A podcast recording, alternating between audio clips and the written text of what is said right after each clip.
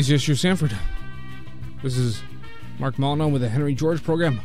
This is a show about economics, the housing scene, and more.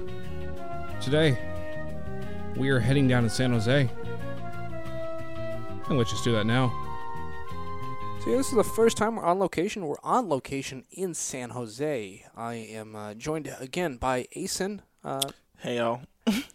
so we are in San Jose. We're talking about San Jose. Uh, so we're in San Jose. Well, what's what's what's it like to be in San Jose today? Um, it's sunny as hell. Um, it's perfect weather as it basically always is. Uh, the Sharks lost last week, um, actually a week and a half ago. So there's been you know some uh, much mourning uh, happening. But yeah, I mean it's a regular old Saturday, and you know the largest city in the Bay. Yeah, this. I mean, this this the city. I've never seen so many people. Uh, as, as big a hockey town as, as this. Yeah, it's really weird. Yeah. Um, so you obviously don't think of California cities as being uh, hockey cities, but uh, it was San Jose's only team for so long. Like they have the Earthquakes now, and then there are a couple of there's a minor league team and. San Jose Giants. Don't don't denigrate This, the Giants. hey, excuse me. Yeah. Sorry. What up, San Jose Giants? Uh, but you know, it was the only team for so long that people just like decided to uh, uh, become like the craziest West Coast uh, hockey fans. Like, um, I mean, it's basically people like bleed teal and black. It's like the it's a Sharks colors. Um, yeah, it's kind of weird. S- San Jose is is it the second or third biggest California city by residences. Third, uh, Yeah. Los Angeles. Um, It's ahead of San SF. Diego. Yeah. Okay. And then San Jose, yeah. yeah. We just made some some national news recently where uh, you know a burnt out husk of a house uh, sold for I think it, it was like a, over a million dollars, and people were like, "What?" I was like, "Ah, it's a pretty good price. Yeah. So, Uh, I mean, pretty San good Jose, price for some land." San, San Jose has always been Silicon Valley adjacent. Now it kind of is Silicon Valley. Hey, hey, hey! Yeah. I feel like there there are a lot, of, and you know, as a San Jose resident, I feel like I have to push back on this because the city calls itself the capital of Silicon Valley. It's on everything, all of the city documents, all of the Really? city planning. It's the first sentence. I mean, basically, all San Jose docs begin with basically three things. Yeah. It's, we're the tenth largest city in the in the country. Yeah. We're the biggest city in the Bay Area, and we're the capital of Silicon Valley. Yeah. That's like basically, you know, you can't get through, uh, you can't get through a conversation with a San Jose booster without like those three things coming out real fast. Well, well, as we're seeing with with the real estate being sold out, yeah, I mean that's it was. So you're paying nine thousand, and it's and so after you pay for the teardown, you're it's you're you're paying for the land. Well, it's a great deal. I mean, okay, so I know I, I keep saying that. Like, Yeah. like, I know it sounds maybe I'm being like ironic or like facetious or whatever, but no, like it's a, actually a great deal. It's in the middle of this, um, you know, former town that was an uh, annexed. We're gonna get into the, uh, you Yeah. know, San Jose's annexation sort of drunkenness in the '50s, but uh, called Willow Glen. Uh, that's been able to sort of like keep its itself a little bit separate from from from the rest of the city, and is this like crazy rich, um, insanely exclusive neighborhood in San Jose, and you know it's very hard to find a house in that in that neighborhood because people don't sell. Is it the so- Beverly Hills of San Jose? Except I mean, of the basically, yeah. basically, except it, it is part of the city. Yeah. you know, Beverly. I can't remember if Beverly. I think Beverly, Beverly Hills a- is independent. yeah, it's an actual city. So like Willow Glen, I guess wasn't able to to stay independent. Um, yeah, But when you go to the Willow Glen, it doesn't look like Beverly Hills, right? Like Mm. the houses, you know, there are some large estate type houses, but those are more in Rose Garden, uh, which is this other super crazy exclusive neighborhood. But like Rose Garden is old, like you know, old timber money and you know, old you know farmland money. Willow Glen is more like you know, you know, I, I'm the senior executive of you know development and marketing or whatever at Cisco, you know. Um, so the houses sell for like two, two and a half million, right? So if you buy the teardown for a million bucks, you clear it, and you buy, you know, you build some, you know, McMansion on top of it. Yeah, comes out to the same as if you bought it I'm sure the people who buy it aren't aren't complete idiots. They, they know what they know what they're doing. Yeah. So I mean, San Jose. So it, it is in the you know the Bay Area is is an important region and, and doing well economically. San Jose is where people live. It's it's a weird city. It's one of the mm-hmm. few Bedroom big community. yeah. It's one of the mm-hmm. few big big cities that has more res, you know more people living there than jobs. Which is- Yeah. Okay. So can we talk about that for a well, little I mean, bit? I think we can't help but talk about it. It's really at the heart of everything here. Well, so this is one of those things where um, I, I I never know whether or not people are using this stat for political purposes or whether or not they actually believe that this is a problem, right? Everything's a political purpose. I know, right? um, but so this, you're talking about the the jobs to employed resident ratio, right? Yeah. Um, so you know, uh, basically, obviously, it means that you know everyone leaves town in order to go find a job and then come back home and and, and to sleep in, in San Jose. But I think I I- think it's a really bad way to look at the actual travel and job patterns in your region or your area. Um, so, for example, there was a presentation that was given recently by folks at the city um, about the fact that you know um, San Jose's uh, uh, G- I'm just gonna call it the JER ratio. Um, the JER ratio was worse than even you know dum dum dum Detroit, and I was thinking to myself like you know I I know what Detroit's jobs to employed ratio um, dynamic is like. It means that you get a lot of suburbanites, uh, mostly white, who you know drive into town and then work in this like you know at the mortgage company and at the auto company and whatever, and at the end of the night they leave, and then you get a lot of Detroiters who then go to the suburbs to go work in the shopping malls and in you know the service jobs up out in the suburbs, and so yeah, it looks like there are more jobs than there are uh, residents in Detroit, but that's not actually not not all jobs not for. Detroiters. yeah. not for Detroiters, right? And so, you know, especially when you're thinking about like the kind of development that San Jose wants to attract, are those jobs for San Joseans? And is are you actually achieving the goal that you're trying to get, which is to have more internal uh, uh, uh, jobs for your residents, right? Yeah, I mean every every city has a bunch of different goals to achieve. It's not like you want to, you know, I mean a lot of people are saying we need to have less jobs, and I Mhm. think that's I mean obviously on its face it's not a good scalable solution, but there is a major problem in Mhm. that throughout the Bay Area there is not enough housing, certainly not at affordable levels for people to and to have. know, and absolutely and the way the the way the way the jobs are growing right um you know either at the super high end or like more low wage service jobs you know the housing development current uh, system is not going to be able to address that, right? So, like, are we look, what other solutions are we are we looking at? So there was this, you know, there was huge news about the what was it, the mayor of Palo Alto who came out and said, you know, maybe not every job needs to come to Palo Alto, and you know, he got a he, he got a lot of crap for that. Um, but there's some sense in which he's right, not because um, the jobs shouldn't come to Palo Alto, but because if the jobs do come to Palo Alto, it just puts further uh, pressure on the housing stock and housing market in that city.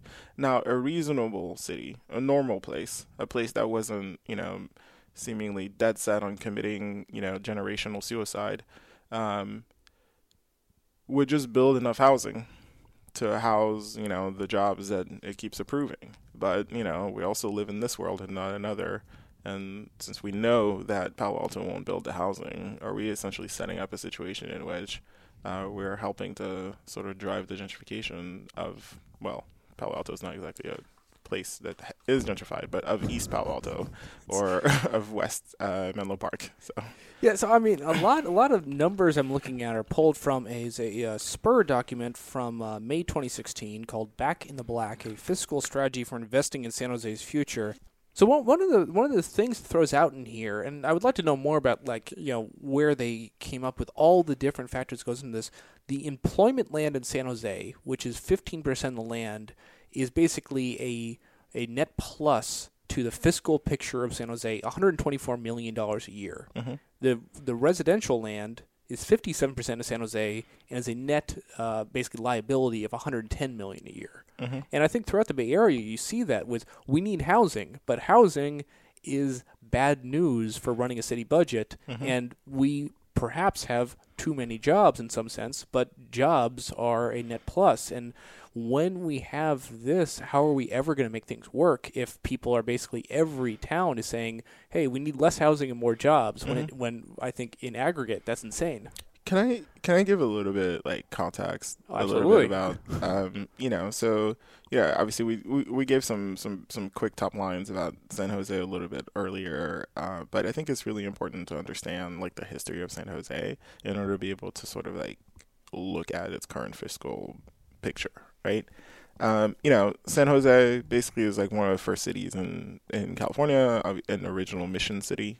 Um, it uh, it basically kind of grew. It was the capital of California for like two seconds before it moved to, to Sacramento. There was like some a flood or something, and so people ended up moving further inland.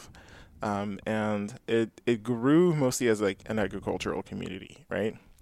There were you know orchards and you know fruits grown basically everywhere. They called it the Valley of Heart's Delight, right?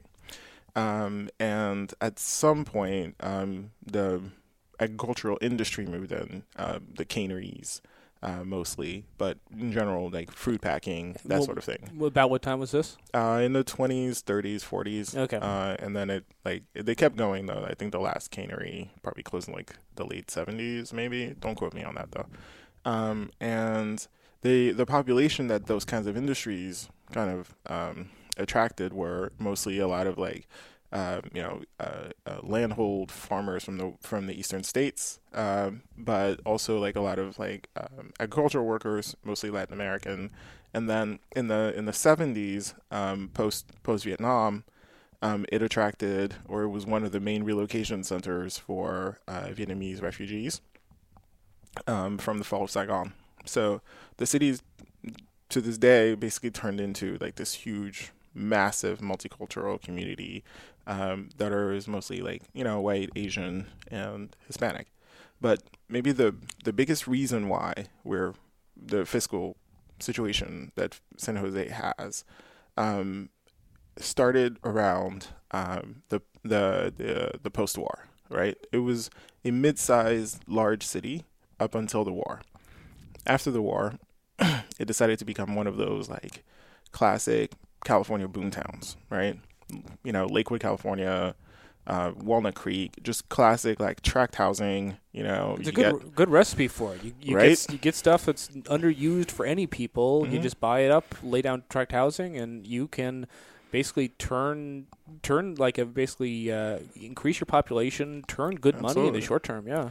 and like and also there were you know the war created a couple of a, a couple of huge industries there was you know the military base there was a nasa center um, and then there was you know stanford university spitting out um, uh, spitting out college graduates who then went on you know david packard and and uh, william hewlett decided to get together and start the first like uh, uh, um, uh, chip business um, which is where we got the name obviously like silicon valley um, this turned San Jose into a place where people wanted to live.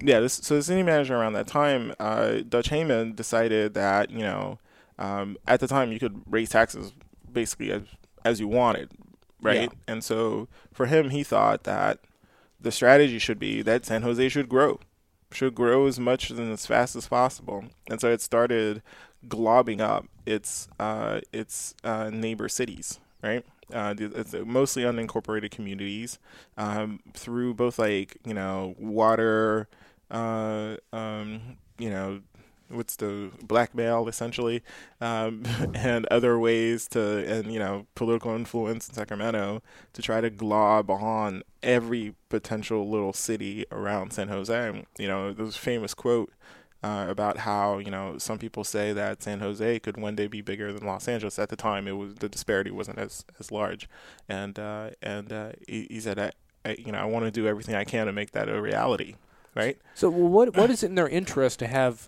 all these? You know, let's not have a smaller city next to us. Mhm. Let's get them inside of us. Like, what what what do you gain when It was happens? it was residents residents who could pay taxes. So it's just the fact that, that you can you can get money from them. It's just better to have them working Yeah. for you rather than doing stuff in this other and I town. mean, my assumption too, I think they were thinking like this is a great way f- to become a more powerful city as well, right? You Yeah. know, the bigger you are, obviously, the more political representation you have, the more sort of money you can get from the state government, the federal government. But, you know, as a pure raw strategy, you know, being a big city is better than being a small city at the time. Yeah, At the time, it was, Yeah. And then 1978 happened.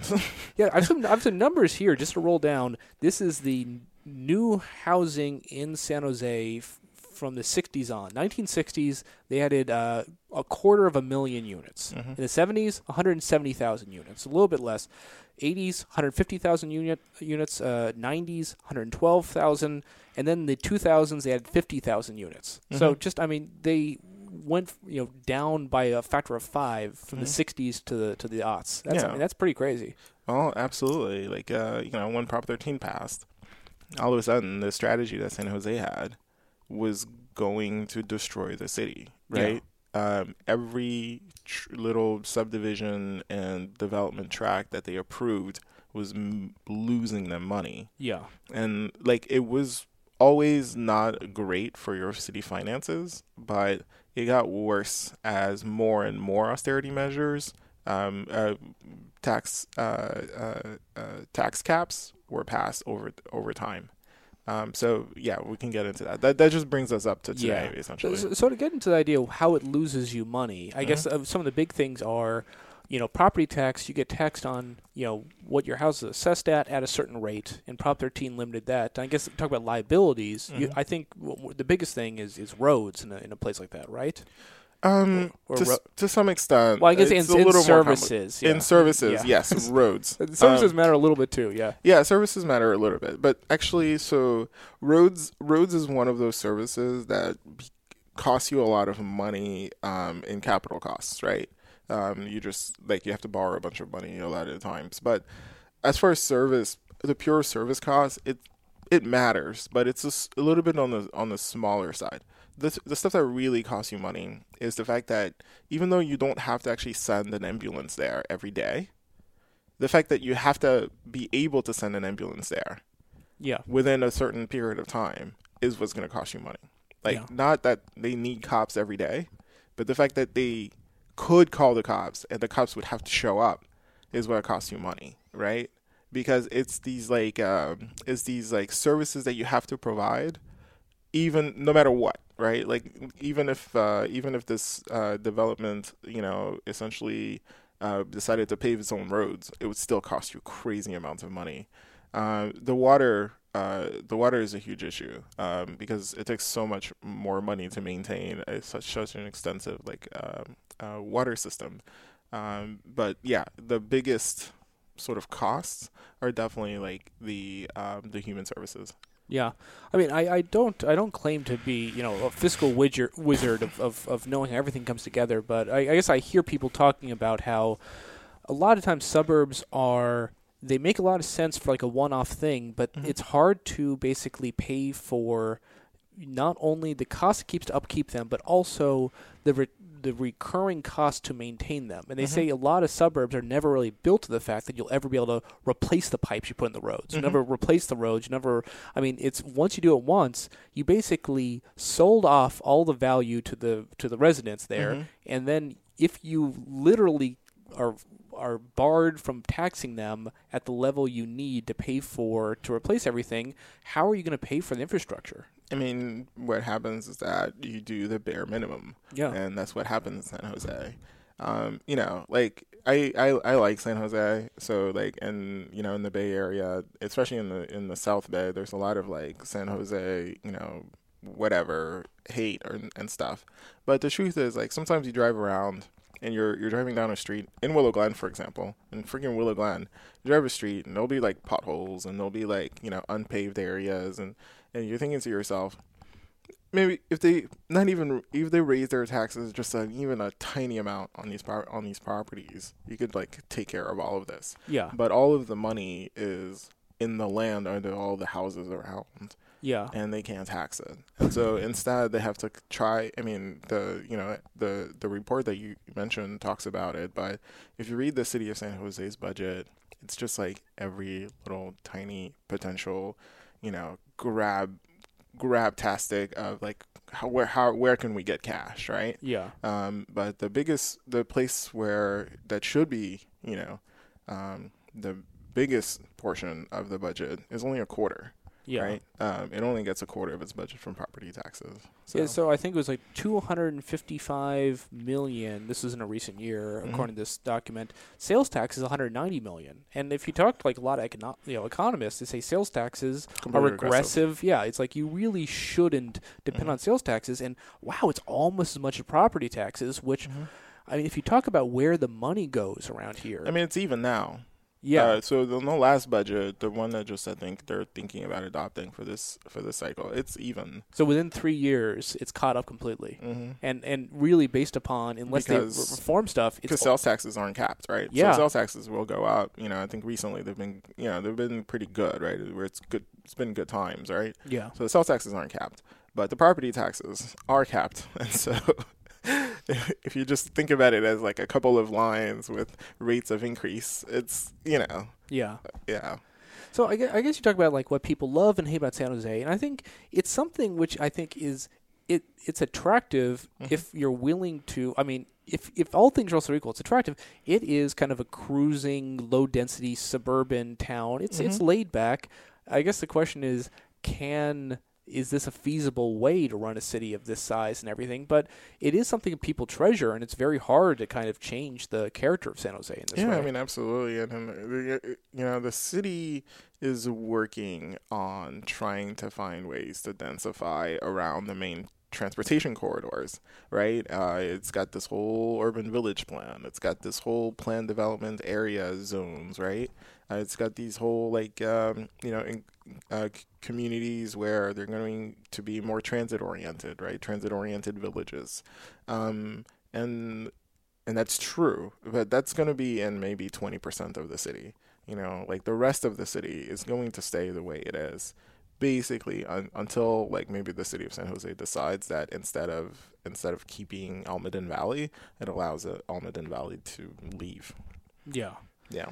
So, and I guess okay. So one more wrinkle because there's, there's a Mhm. 1000000 different things going on here. Is when Prop 13 went in, they also allowed for revenue sharing between all the different basically cities within the county, Mm-hmm. which uh, was I think uh, formalized the next year. And it's called AB8, Mm-hmm. and in this, it it basically weighs how much every city gets based upon what the residents were before Prop 13. Which, in my mind, it seems like something like a suicide pact Mm-hmm. in that like if you grow, we're not going to pay for it. If Mhm. you grow, you're still going to get the same allowance you got before. Mhm. So it's a good way to make sure no one grows, and Yeah. we've seen that kind of happen. Uh, okay, and so one of the issues is that you know all of our like neighbor cities uh, don't grow. I They- mean, they, they, grow in some ways, I but mean, they, they- certainly don't allow housing. I mean, they grow um, at rates that don't quite match not just their job growth, but Well- even natural. Like I'm talking about just pure like American I, I population just mean growth, in right? general. We, we Yeah. grew a big spaceship over in Cupertino, but Yeah, you know, right, that right. doesn't help.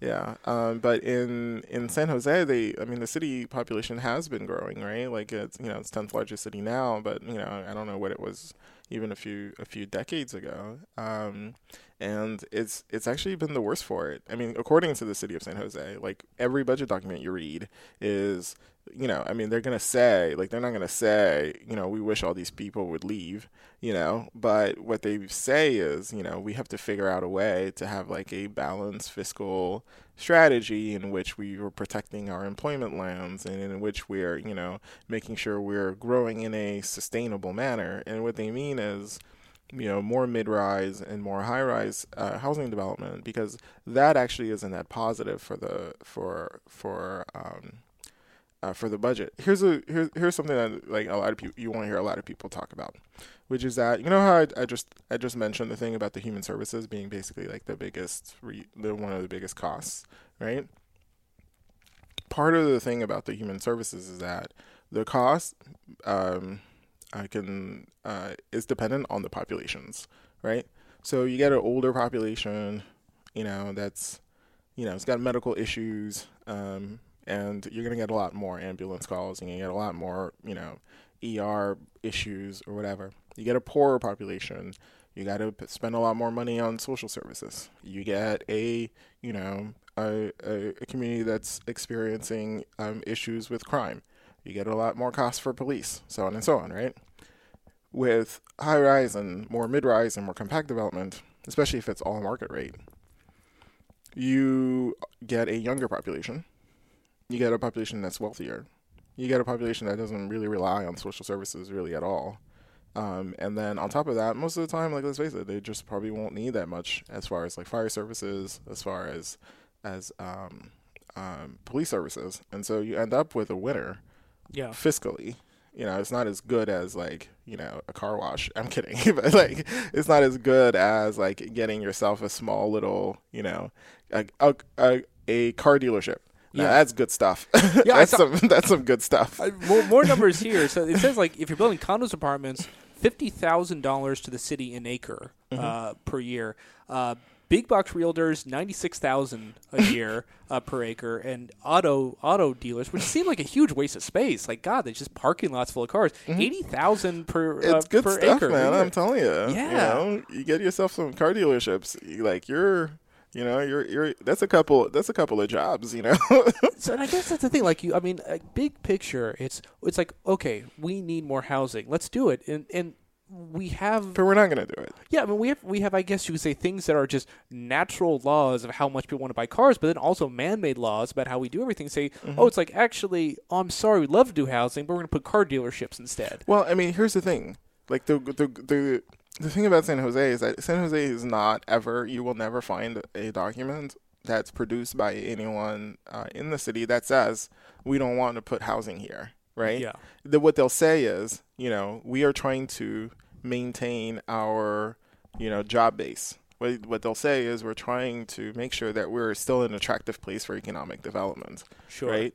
But what that means practically is that you're going to have a situation in which all of the housing has to be concentrated in these areas. And that's part of the plan, obviously, right? We're Yeah. trying to make sure that the housing stays concentrated in certain areas. But all of the housing that you're then creating, of course, has to be a fiscal winner, right? I mean, almost by defi- definition, the housing that you're going to be putting in are not going to be these like you know i mean we don't want them to be right? We don't want like more single family houses that are sitting on an acre lot and as like you know uh, uh two lawns that have to be watered constantly right? Yeah. we don't want that. The problem is like, this is this is one of my like things that i say like way too much but like we live in this world and like not another and because because of that your good really smart planning practices are just going to lead to the only new people in the city are the people who can afford the market rate housing. Period. That's it. Right. Yeah.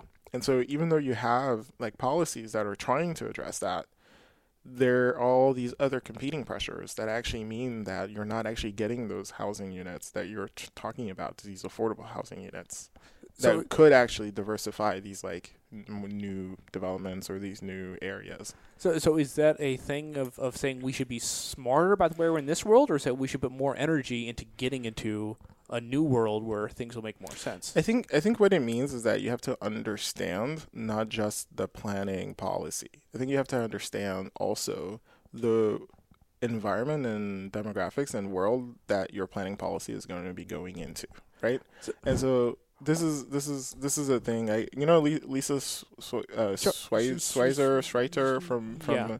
from uh, is it USC? I think she's is it USC or UC? I Anyway forget what school. Yeah. Yeah.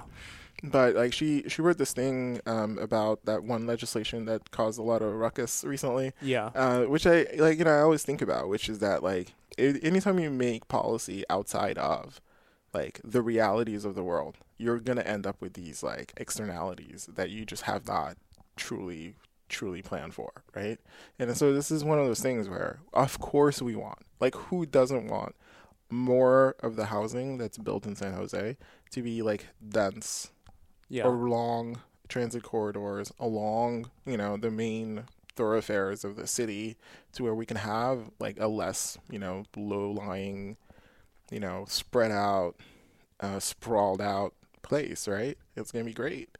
But if every single one of the people who move in there have to make one hundred thirty thousand dollars a year, who does that help? You Yeah. know. I, I have a soft space in that, that same article that she wrote, uh, Professor Lisa Schweitz, Schweitzer. Mhm. I, I, I, if you understand, if you want to understand the California housing economics here, uh, the book was written 140 years ago by Henry George. So that's, Mhm. that's always, always going to get a plug on that. in- yeah, in- in I a- mean, absolutely. Yeah. So, I, and I guess I mean that's the you know we we want to have a certain thing, and a lot of people I guess are hesitant to kind of look at wonkish, you know, kind of you know people say, oh, let's look at the nuts and bolts. A lot of people are saying like, no, it's like you talk about fiscalization of zoning, saying Mhm. you know we are deciding how much residences, how much you know zoning we have based upon how much money gets a city, and people say, I don't think cities do that. And I was talking to someone else. This is like, okay, so you know, if you have the split roll in Prop 13, uh, which isn't happening on the ballot this year, but it might Mhm. happen in two years, it's actually going to make fiscalization worse. That's in- what some people say. Well, I mean, that, there's a good argument to say that. Mhm. Um, and I mean, I'd be curious again. I mean, it's not what yeah, we're talking yeah, about we can here. have this argument about Uh, it. yeah. But I mean, the, the the response I got, which I think is, I think a bit alarming, is saying, well, because cities will have so much more money, they won't really care about things like fiscalization because they'll be so loaded. Which I think is, which I think is just a little bit optimistic to hope. Oh, if someone's rich enough, then they'll become kinder, which is Mm, kind of what yeah, that sounds like. you know, I mean, I, I, I still think that um, you know, fiscalization of land use is still going to happen. It's not as if like the cities are going to be like, well, we've got enough money now, yeah, we're good to go. you know, like they're still going to be looking for you know your your big box store development uh, for sure, right? But the thing is, like, cities are dramatically underfunded now, Yeah. right? And so, if the idea is, oh, I don't want to make the fiscalization of land use worse than it is now, while the cities are broke now, you're, Yeah. it's going to be really difficult to make that argument. Mostly because what you're saying essentially is that I'd rather they be broke rather than they continue in the path that they already are in, right? No, and I always hate to make the you know the perfect enemy the good. I mean, Yeah. I think that things are so crazy now that you know if you maintain the status quo, it's it's just morally indefensible, or it's just kind of No. it's a, it's an it's an outrage to, to just common No, sense. I mean absolutely. Uh, like you should, you should. I I recommend. Okay, that's not true because like no one wants to do this, but you should watch council meetings around budget time because I'm, if, I'm way ahead of you. I'm, yeah? I'm front row center. okay. Because that's that stuff will break your heart. Like Yeah. it will absolutely break your heart. Because you'll look at the budget right? And then they're saying they're telling you essentially well we can't fix the roads there you know and you you know you'll be in you'll be in the richest cities and basically like in the country. And they'll talk they'll be talking about how oh well well you know we can't open up that that community center yet because you know we, we just don't have the money this year you know? Yeah, it's like you're like uh, in the first act of uh, Christmas Carol or something, you know, where it's like, oh, I don't know, I don't know uh, if we're gonna make, you know, be able to have a turkey this year, yeah. you know, and it's just like, how is this possible? Well, I, how get- am I in the city? I mean, it's one thing if, if I think it's really, really, really heartbreaking. There's just no answer. If you go to a place which is just like a legitimately uh, wreck of a city, like Martins Ferry, Ohio, and Mhm. and say, oh, we don't have the budget to pay for government services. It's like, wow, I don't know what answer it has. Here in the Bay Area, there is so much money, which I think just makes it so crazy that we Mhm. are in deep austerity measures where Mhm. we can't pay for service workers. We're struggling with pension obligations and basically making sure we're never going to have that kind of pension obligations for the future again. Mhm. And I mean, and there's a And- and, the thing is, boy, the economy couldn't be much you know more Much rare than it more is right- better. Yeah. Yeah. So I mean, this is this is this is this is um kind of like the source of what I like to think is my life's work. Um, I mean, other than 100% land value taxation, obviously, but what I, believe is my life's work, right? Uh, in in some ways, which is that you know austerity politics, right, or austerity measures have second order effects, or second, third, fourth order effects. It doesn't just cut, you know, cut taxes. and It doesn't just like cut your services and your budget. It changes the way people think about how the world should be and what they deserve and and like what they should be expecting from communal investments, right? And it also changes the way in which they deal uh, with each other in just these really odd ways, right? And it turns it into like austerity actually I think changes like human relationships in, in a lot of ways, right? And oh, It's, um, it's like you have your fireman comes by and you you know you cease you cease to see him just like oh in case a fire comes out you see a price tag on their head and right in your in your head, or or even even even worse, you start you know it's, it gets into a tragedy of commons problem, right? Where you get into a situation in which, well, you know, if no one else is paying, why should I, right? Where if no one else is trying to fix the city, or and if no one else is providing services, you know, I think it, it creates this sense of you know disassociation, alienation, right, Yeah. from from what should be a civic purpose, right?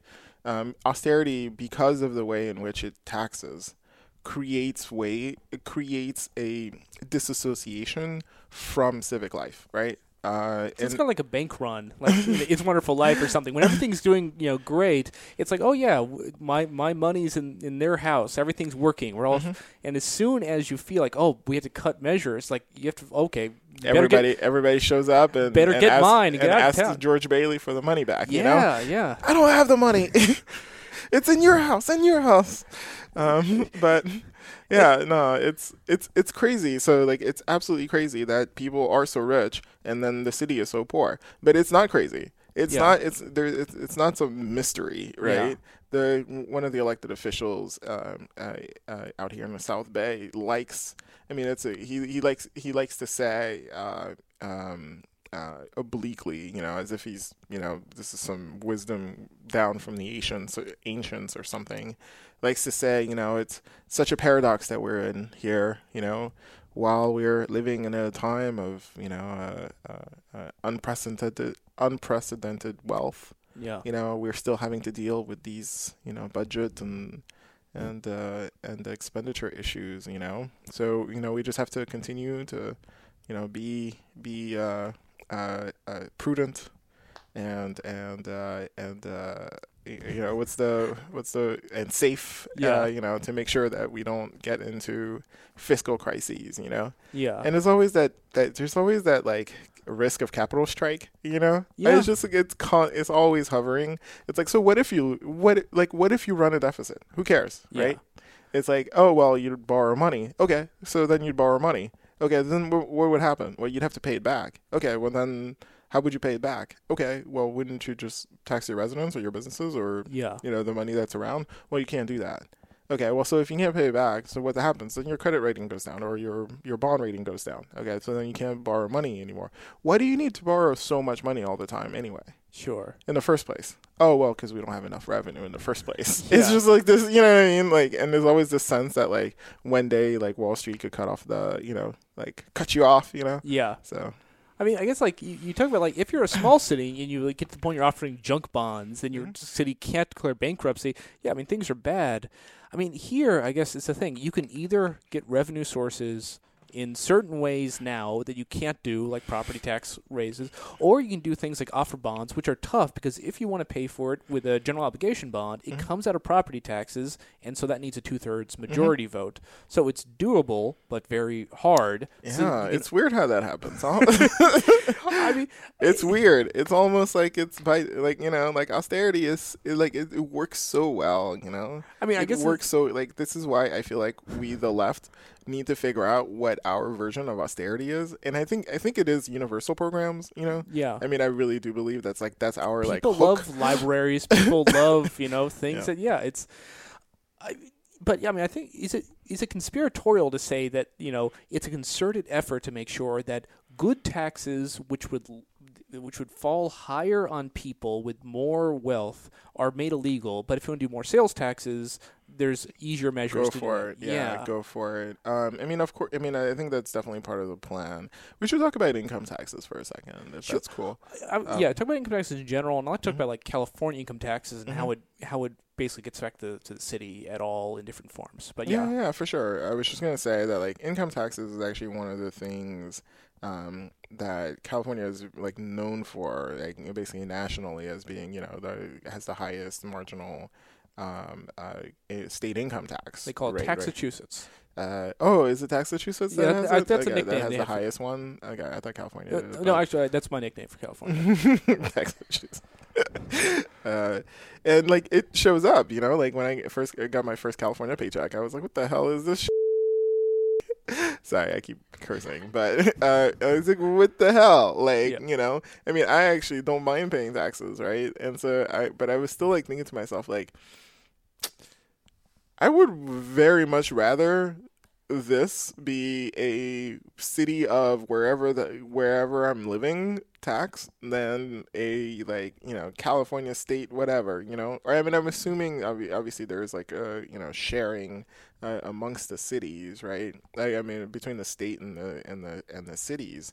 But I would much rather like instead of paying whatever the state rate is you know I don't know eight percent or something like that there be a city tax as well. And Yeah. that city tax be uh, uh, deducted from Other state states do that. You know, yeah. I mean, in New York and in in Michigan, um, they have. They in in uh, in uh, in Columbus, Ohio, which Yeah. is one of the cities I I love to talk about because Columbus, Ohio's government is overfunded.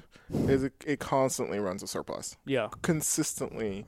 I mean, the the the county, um, the county, the county that Columbus, Ohio, is in, uh, Franklin County, Ohio, is like uh, trying to figure out a way not to pay off all of its debt That's because funny. it's getting to the point where like they have so much surplus every year that they don't know like they should like they want to make sure that they keep their credit rating because they could end up in a situation in which they just like are just debt free. Well, I, I, I, I hope we never get to the point that we're that. I mean, I hope that the Bay Area can get to the point that we're as strong an economy as Columbus, Ohio. Yeah. How like how did they end up in the fact that their budgets just run surplus? Well, it's because they they basically had the greatest mayor uh, uh, of all time, right? I mean, okay, that's not true. Hazen Pingree, uh, uh, Detroit mayor from the turn of the century, was the greatest mayor of all time. I, I'm very partial to Cleveland Mayor Tom L. Johnson, who is who was like the personal friend of Henry George, and was just you know just an inc- you know he was a hell of a reformer uh, in Yeah? all sorts of ways. Oh yeah, Uh, London mayor or uh, uh, uh, Cleveland. Cleveland mayor? Yeah. Wow. Yeah, Awesome. they have a big statue of him holding a copy of Progress and Poverty downtown. it's, it's, pre- it's pretty funny. Okay, is so that like a, it's like a, a place to go on Mac, on pilgrimage? Like um, it like is a, right next to a like big casino. Yeah, it's pretty but nice. uh, but yeah, so so greatest mayor of all time, you know, uh, mayor of all mayors, right? Uh, praises be upon his his name, uh, Michael Coleman. Okay, Um, uh, was like he was first elected in like the the the the mid to the late nineties. I mean, Okay. he got elected in the late nineties, and then uh, the the pe- the good people of uh, of Columbus, Ohio, liked him so much they kept him in office for sixteen years. And like in uh, in the, when the crash happened, you know, um, he uh, went to the business community. He went to the to the city residents, and he said, "Y'all, I get it. A lot of pe- a lot of cities around this country right now are cutting services. They're laying off workers. You know, they're talking about figuring out ways to like, you know, essentially like um, take the wheels off. But he said, if we do that, the city won't survive. And so he went to them. and He said, I need money, yeah. and he raised taxes. Wow. He raised uh, the city income tax. Yeah. Um, they, they, you know, they, they, they had a, they already had a city income tax, but he raised the city income tax, uh, and then I started a massive public works program. I mean, it wasn't that massive. They fixed the sewer. Um, that was a big deal, and people keep talking about how great their sewer system is. Yeah. But they fixed the sewer, they fixed some roads, they fixed some bridges, um, and they decided we're gonna we're, we're not gonna like destroy our city just because of this crisis. Essentially, right? There's a really good New York Times article about this uh, for anybody's interested. That he just swung. I mean, everyone was swinging towards austerity, and decided he he'd go the other way. yeah. I mean, they manage costs, obviously, right? But I mean, I'm sure they laid off some people, but it wasn't just a massive kind of, um, you know, destruction that you saw happen in other cities. And so when the economy came back, you know, just a few years later, because like the um, Columbus had some really good fundamentals uh, with the university and the healthcare and and and with the insurance business, um, all of a sudden you had this like money structure already in place yeah. right? You had these sources of funds that were now exploding, right? Yeah. And so they were able to just do a lot of things that a lot of cities can't do, right? They reinvested in the bus system. They have such a good bus system. Like when I went to Col- like I- was in Columbus a lot for a few years, and the bus system is just amazing. You know, most of the lines, the buses come like every ten minutes, basically. A bus that that where the bus doesn't come up, come for every ten minutes, is a bad bus line, and they're Yeah. trying to figure out what can we do to improve it. You know, that's what that's what like an overfunded commons is, right? Well, it seems like like a, a like the classic story of you you put a structure in place and then it's kind of inertia takes effect and then later it pays off if it's good or really really hurts you if it's bad yeah. and you know we, we see here in California that you know Prop 13 was basically that way that it was just you know something that, that really hurts us every year and it's impossible to get rid of and I guess the thing that's shocking about that is you actually started a good structure in in a bad time when usually you kind of sneak them in at a really flush time and then Right. Yeah. he he went counter. Like this is this is the greatest thing about Michael Coleman. And I understand that you're gonna get maybe some emails from people from Columbus who said, "Ah, he was the gentrifier in chief, and Mm. he uh he he was bowing down to Nationwide and to the Columbus Blue Jackets and all that stuff." This is hyper local stuff here. Yeah. But like, um, but you know, Michael Coleman. The man, when when he announced that he was retiring, people in the comment sections were like, "Don't leave." yeah They were crying at his announcement. It Yeah. was he is beloved, right? Absolutely. I mean, like if the guy tried, like, he he could do he can do essentially no wrong in Yeah. Columbus, Ohio. And the truth is, that's part of the reason why he was able to do it, right? If it was some other mayor, you know, there are people like the like this current mayor that they have now, where they feel like he's like, you know, there's some bumbling idiot essentially. Like they wouldn't, they wouldn't, uh, they, they wouldn't have trusted him, but they trusted Mike. so, so are these like pretty progressive taxes or I guess it can't be too progressive because It's an you- income tax. because well I guess how I guess how how did the, how much does it does it ramp up for the upper It doesn't. brackets Ramp, it doesn't ramp up. That's it's a flat income tax. because I feel like it'd be really hard for it to ramp up because you can't actually Mhm. double pay that and then the feds Right. And so if- it's a it's a flat income tax. So there's definitely like, that that is a problem. It's a flat income tax, but of O- course, over a point or does it take all your income? I think it's Yeah. a point. Okay, yeah, I, I a- hope a- it doesn't take your first I think it's. I mean, it, was a percent. I think Yeah. it, in in the recession, I think they increased it to 1.5 percent or something Okay. like that. But the the what it, I think I believe there it doesn't kick in until a certain income or something like that. I'd that. hope so, So like it's like twenty thousand or thirty thousand. The pro- obviously it's Ohio, so uh, people Yeah. incomes are lower. Um, so but it doesn't kick in until a certain a certain certain income, obviously.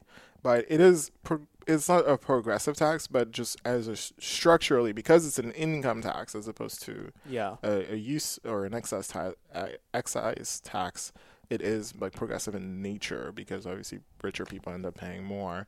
Um, and you know the thing, I mean, Columbus has a lot of suburbs, and like people like to live in some of those suburbs. Those suburbs are really great, but there wasn't like some you know capital flight or some crap like that, right? Like there was all of a sudden people were like, oh, I'm gonna set up my address in New Albany or in Bexley or something like that. It's like yeah, whatever.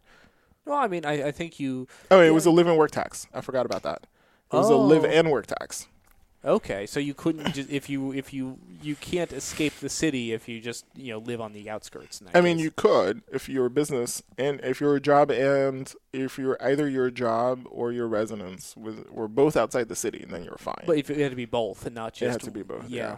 So I mean, that's I mean, you. T- I guess people talk about you know, taxes are best when they're local, partly because it has good cycles of you know when things get good, it flows back into the community, and the Mhm. community gets richer and richer. And also, it I think people tend to not that everyone goes to city council and pays attention to the budget, but there is kind of more accountability when it's the guy up the street is running a budget rather Mhm. than if it goes to Sacramento and you have very little power to, to know what happens Yeah, no, with it. I I think I so I I'm of a two minds about this because when it comes to housing, I really like federal money. Uh, Yeah. But when it comes to when it comes to regular everything else, I, I I do actually like the idea that like the money is like local, but there's I feel a little split about this, right? Because there's, you know, we live in we live in Silicon Valley. Yes, this the actual cities of Silicon Valley are broke. Um, I mean, fiscally broke, right? Uh, not actually poor. But the the issue is, of course, is that like, yeah, you know, San Jose could have like better streets, and yeah, maybe it could, you know, have a few more people in its planning department, right? But you know, I've lived in I've lived in some actually depressed places, yeah. and the idea that the only way that this place could like fund itself is by taxing its residents is like really, you know, really difficult for me because I'm like, uh, sure, it's solidarity, right? Like I feel like it should be a kind of thing where, yeah, of course, it's terrible that you know, you know, um, what's a terrible place I've been to? uh, Joliet, Illinois, um, uh, doesn't you know have a local economy anymore except for the jail. Yeah. You know, but I think I do think that like the state of Illinois and the federal government should be trying to figure out ways to help you know support and fund. Um, you know, They should have a floor which Things. maintains human dignity and, Mhm. and gets opportunity. So, I mean, uh, here's a question about San Jose, and I guess gentrification and everything is, uh, you know, talking about tech companies. We're at Google having a campus in San Jose. People are saying this is going to bring gentrification to San Jose, and I mean, I'm of a, of a mind of being pessimistic of saying it's like I would love if instead of you know you know if if it was a choice between having a huge amount of affordable housing and a new tech hub, we should have a huge amount of affordable housing. But one is, I don't think cities will uh, approve it because they know that they need the money, and Mhm. I don't know. Is is it? and is- is- affordable housing is even more of a loser. and I guess that's affordable housing doesn't pay taxes. So I mean, before you make anything good happen, do you really just to say, okay, I need to sit you down with budgets for five hours and bore you to death so you understand? Because I feel that it's people don't want to think wonkish, you know, reasoning controls it all. But I feel that's it's I mean, unfortunately, unfortunately in San Jose, yeah, like you said, like the the wonkish reasoning is, you know, absolutely driving driving policy. I'm gonna talk generally, Yeah. right? Uh, obviously, um, about this, but like tech development versus um, sort of housing and Yeah. gentrification and, and displacement. Um, you know, jobs are good, right? Like for, for all things equal, jobs are good. yeah, all things equal, jobs are good. Um, and then you know, increasing property values, you know, all accounts probably good for whoever actually owns places and owns houses, right? If there's no downsides, If it's good. You know, if if if I mean if someone owns a painting and Mhm. it goes up, if someone's a house goes up, I think if no one else finds it more difficult to get housing or a painting, but I'd say more important housing, yeah, it's it's good if people get money right? and wealth. But obviously, the issue is the second order effects. It's always externalities, right? Um, and so you get a tech, you tech, you get a tech development, and yeah, maybe you know these are these are robots who you know once they get to work, then they just go into their cryogenic sleep, and then in the morning they wake up again. But Yeah. most likely, you know, they Yeah. they'll they'll take their you know, 150,000, 200,000 salary, try maybe like get an apartment, maybe buy a house, maybe try not to like drive two hours a day, right? They they don't allow them to you know to sleep overnight at work yet. So, Not yet. yeah. Well, they've tried. You know, they've got the sleeping pods, but they, they've definitely tried to get them into codes, uh, code indentured servitude. You know, company town right. codes. uh, but uh, but yeah. So like yeah. So then they go in to find houses, right, and to find apartments. But like they've got more money than everybody else. And so then they get to, they get to outbid people, right? And so then the question is, okay, well that's a market problem, right? That's a market problem, and theoretically, you want to keep the people that you already have in your city, who, you know, like yeah, they do some some some good, honorable things like firefighting and teaching and like you know cleaning buildings and stuff. And I I'm totally for that, but I'm also for like figuring out a way that you can also keep your slackers Oh yeah. and you can also keep your like you know your your problematic maybe kind of alcoholic uncles who stopped working after they got that insurance payout It's like, a scary idea that you have to be means tested for being a local hero before you're able to stay in town. you know because Yeah. they, we gotten into a lot of like you know you have to be good to get housing where it's like oh well housing for those kinds of you know poor and working class people not those other ones you know not the lazy not Yeah. the lazy unjobbed ones you know? Um so but so then you have to th- think okay well because the market won't do it because there's no market for housing you know working class and and poor people we got to pay for it. Who pays for it? Right? And uh you know that's that's that's where the conflict is right who pays for it yeah. and Yeah. how right Yeah. and then at that point that's where you get into you know the kind of real sort of deal making right um and so you know do you extract it from the companies and if you do it, how do you can, how can you do it legally, right? Yeah. Right. So do you have a business tax? If you create a business tax in a place like San Jose, you know, are you creating a cost that you're already already having trouble attracting businesses and companies because you know they want to be in Palo Alto and not San Jose? And a business tax in the year of this of the budgets in this document, Mhm. 44 million compared to 250 million. Uh, Well, for, because- for property tax. well, Not- there was a not- deal. Yeah. There was a deal cut because San Jose believes that it needs to have a kind of an arbitrage uh, situation between itself and Palo Alto. Yeah. I mean, you know, it calls itself the capital of Silicon Valley. And like I said, it's it's it's literally embroidered on people's shirts at the city, you know. But like what everyone, of course, knows is that Palo Alto is right. Yeah. Like it's you know, like it doesn't take a genius to like look around and be like, oh, yeah. I mean, it it, it seems like it's maybe probably Palo Alto or at least right. was. or was at some point. Yeah, I mean, I guess it's gone Uh, the got- birthplace, come down, yeah. birthplace of of uh, of Silicon Valley. But you know, to be fair, it's a, it's the only real city in in in, in Silicon Valley. So I, I appreciate the city calling itself the capital. Um, but it sees itself as being in competition with Cupertino and Mountain View and Sunnyvale and and Palo Alto, and because of that, it feels like it has to offer incentives um, versus those other cities. And so one of those incentives is that you know uh, companies when they move into a city uh, or expand in a city, they have to pay an impact fee, right? In San Jose, they don't. Hmm. Um, there, our business taxes are lower than basically anybody, any other city in, in Silicon Valley. So they're playing catch up to try to to rebalance the jobs housing, I guess imbalance, even though it's actually an imbalance in the good way Yeah, here. and yeah. then back back in the uh, heady days of uh, the redevelopment agency, yeah, um, there was a before uh, before the dissolution. yeah, Um, it was, you know, it was. I mean, they were throwing money around at basically any and everything that they could think of to try to make the the city more attractive to uh, jobs and development and visitors and tourism. You know, got the tech museum, got fancy hotels and and uh, you know, but eh, oh, I mean, they spent a little bit of money on affordable housing. I mean, not, you know, I mean, to be fair, yeah. but still, all of these things were part of this like program to try to get the the city to rebalance, you know, its its books. The problem, of course, now is you get you're in a situation in which you have a lot of tech development that is actually coming into San Jose, but the city strategically has made it to where they can't pay for the externalities that these projects are going to have.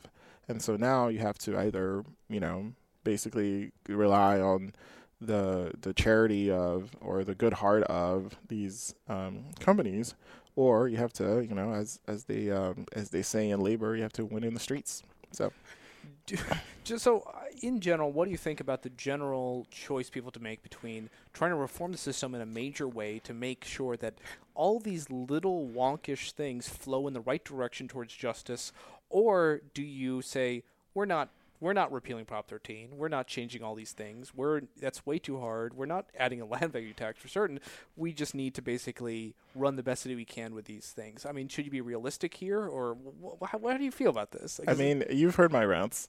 Sure. you've, you've heard my my uh, Beechwood uh, uh, uh, rants about this. Um, yeah, I mean, this is you know, I mean, if if anybody ever wants to write the Wonk's dilemma, um, you know, this is it, right? Which is that. Yeah, you can hope and pray for things that are, you know, they have a low chance of occurring, or you can try to get some solutions done right now, even if you support these like more transformative solutions that is the heart of neoliberalism, Yeah. as as I've like probably uh, what I mentioned Yeah, yeah. before. But I think, you know, as someone who believes in sort of like transformative solutions, you know, mostly mostly leftist solutions for for for for these for these program problems, I do think that you have to like figure out ways to support the political organization organizing um, and and and foundation for having these kinds of like transformative changes. Prop 13, I think, is on death's door.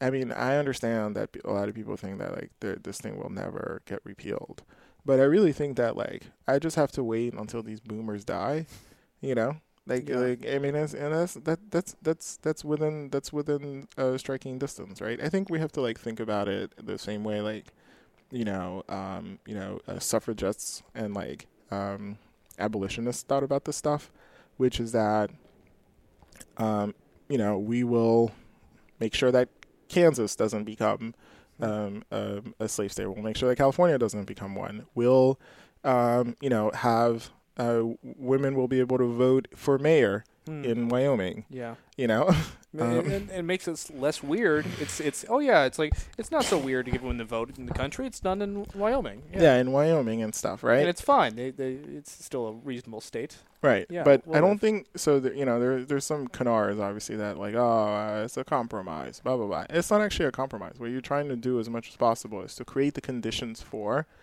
a civil war or create the conditions for the 19th Amendment, right? Yeah. Um, and so if you're not actually doing that, if you're not creating the conditions in which your political solution can happen, then you're really screwing up.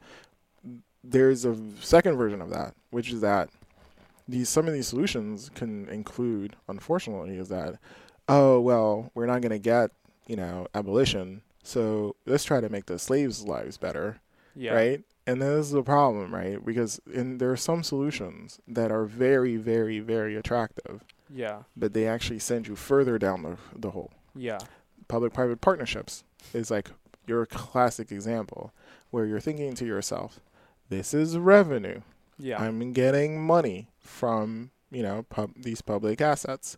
But what you're actually doing is you're giving up control over, and a lot of times you're giving up you know increased revenue potential over public resources, and then you're also again, this goes back to the thing I was talking about. You're alienating um, and you're dissociating pu- the public from these services that they provided for each other, right? Well, it seems like you're you're no longer on the road roadmap. You're no longer on the road to where you want to be. You Mhm. are now going to some place where you can never get to your little, you know, dream utopia.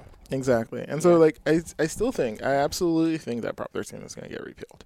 I think, I think there's, there's, I mean, every, you know, there's going to be a crisis, right? I mean, I think you talk- 2008, you know, the, the the Great Recession here, San Jose got hurt bad, Mhm. and they, I mean, they basically cut everywhere they could. They had a ton of austerity measures. Hundreds of people were laid, hundreds of people were laid off. A third of the police force Yeah, um, left. I mean, it was, I mean, from what I, I didn't live here at the time, yeah, but I can tell that part of the reason why they talk about the budget that way, yeah, why they're so, so, so careful and constantly talking about we want to make sure we're stable, is because it looks like they went through hell yeah. and are just now trying to rebuild, right? And they and they tap their piggy banks. They tap their Mhm. safety reserves in a way that they still haven't really made up for. The infrastructure is only becoming more and more of a liability. I and, they- and people say like if there's another recession, Mhm. I mean, a place like San Jose is incredibly vulnerable, and I think that's what I they're think is going to. they're they're boosting their reserves, but quite honestly, you know, there are some there are uh, there there are, there are there are better things than balanced budgets. Well, all I'm, all I'm saying though is I think next recession it'll be they'll they'll basically lose all Mhm. the other options, and I think Prop 13 repeal will be one of the few things that kind of okay, becomes like a Yeah. sort of a, a tenable. I mean, I, I I do believe that there's gonna have to be it's gonna have to be some kind of crisis that actually kills uh property, and it's always the the way it happens. I mean, I'm I'm I am not of the opinion that you get drastic change until the the the the policy or the movement meets uh meets the moment, right? Yeah, Generally, you don't get the Wagner Act unless there's a Great Recession yeah, right? Like you don't get social security unless there's the there's the depression, right? You don't get the GI Bill unless you get like a World War a World War Two, right? You Yeah. don't, you know. What I mean is like I generally like to think that like world historical changes that happen because of like conflict and crisis and you know, there's there's a there's an old guy. He had a big beard. He had he, he wrote a lot about this kind of thing. So um, we should maybe have another show about that. Yeah. but There's yeah, a, lot, a lot of dudes in the 19th century with beards. You know? Yeah, it's a sure, good, good sure. day for beards. sure. Uh, but yeah, no. I mean, you know, I, I'm gonna throw in another thing that I you know I I'm, I probably shouldn't be talking about, but there was uh you know the the Chuck Reed who. Oh, crap! I said a name. No, whatever. Anyway, a former mayor of the city of San Jose. No, never mind. I can talk crap a about public figure. I can talk crap about Chuck Reed all I want. Uh, so anyway, Chuck Reed, I think honestly, the kind of like uh, animus and and destruction that that man um, wrought upon this city, people are still still trying to like Hmm. mend. Yeah. Right. Um, you know, he came in. You know, after the previous mayor had been sort of scandal plagued. You know, I mean, you know, he was a nice man though. He was nice. He was personable. People loved that guy. Um, but yeah. So anyway, so this this mayor comes in. He comes in as a reformer, and like what what he's seen as is like this kind of you know technocrat, but he's formerly in the military, so people were just like, oh my gung ho about Chuck Reed, and uh, he comes in, and you know, first order of business during the recession is. Uh, how do I cut these? Uh, how do I cut these? Uh, these union, these union jobs and these union benefits, and how can I like you know help uh, help basically break the back of, of the working people in the city? Um, and like he he got you know it was a it was a time of of uh, of um, of like just national uh, animus and hatred and just like selfishness towards um, public employees. There was the sense, you know. Do you remember? Do you remember what they what they said about teachers around that time? I mean, now they love them, you know. Like now, teachers going out on strike and people are just like out there supporting them. Yeah. But you know, during the crisis, I mean, I mean, you know, I'm not, I haven't lived that long, but I remember this is that people were just constantly putting out pictures of teacher salaries, as in, can you believe it? Can yeah. you believe that these people make this amount of money and they can't get fired? And it was all of this sort of like just just hatred of public employees around the time, and Chuck Reed tapped well completely into that well yeah. and he just made them essentially the you know the the enemies of the republic Yeah. they are the reason why you can't get your road paved it's their luxurious salaries and pensions that are taking money out of your community So I mean, despite all this, it is it is today a, still a nice sunny day out and a Mhm. very very pleasant avenue here in downtown San Jose. This is particularly downtown. Um yeah i mean it's part of the general downtown area Yeah. yeah So I mean, what do you think? I mean, should people just wait for a crisis to care, or should, or is there like what what should people keep in their mind of how what is the story of San Jose today? Yeah, I mean, I think it's a community of people who are fighting to protect their their homes and their and their communities. Um, you know, from a lot of forces that they don't have a lot of control over. Um, and uh, because of that, I think it's really good to help support some of these like uh, movements, right? Um, there's uh, you know a lot of organized communities in in this in this city that are working towards building affordable housing, towards you know making sure that that uh, uh, the jobs that are created actually are uh, jobs that people can can um, you know afford an apartment on and you know be able to raise their kids here. Um, there are people who are uh, working and fighting to make sure that their schools don't close Yeah. uh, make sure that their, their the streets in their neighborhoods are, are paved, that there's site that there are sidewalks in their neighborhoods, you know, and like helping to support that, helping to organize that is really is really great and really um, would be really helpful. And then for the more wonky people who are probably also listening to this, there's a lot of policy work happening. There's a lot of things moving um, at the city of San Jose that you know, I go to these city council meetings all the time and barely anyone shows up. And you can have a lot of influence by just writing writing letters and and and, and organizing your community towards, you know, putting the some of these policies that could help your community, help the city on the agenda. Um, Yeah, so we've been talking about San Jose with Asn Ndiaye for uh, the last uh, hour.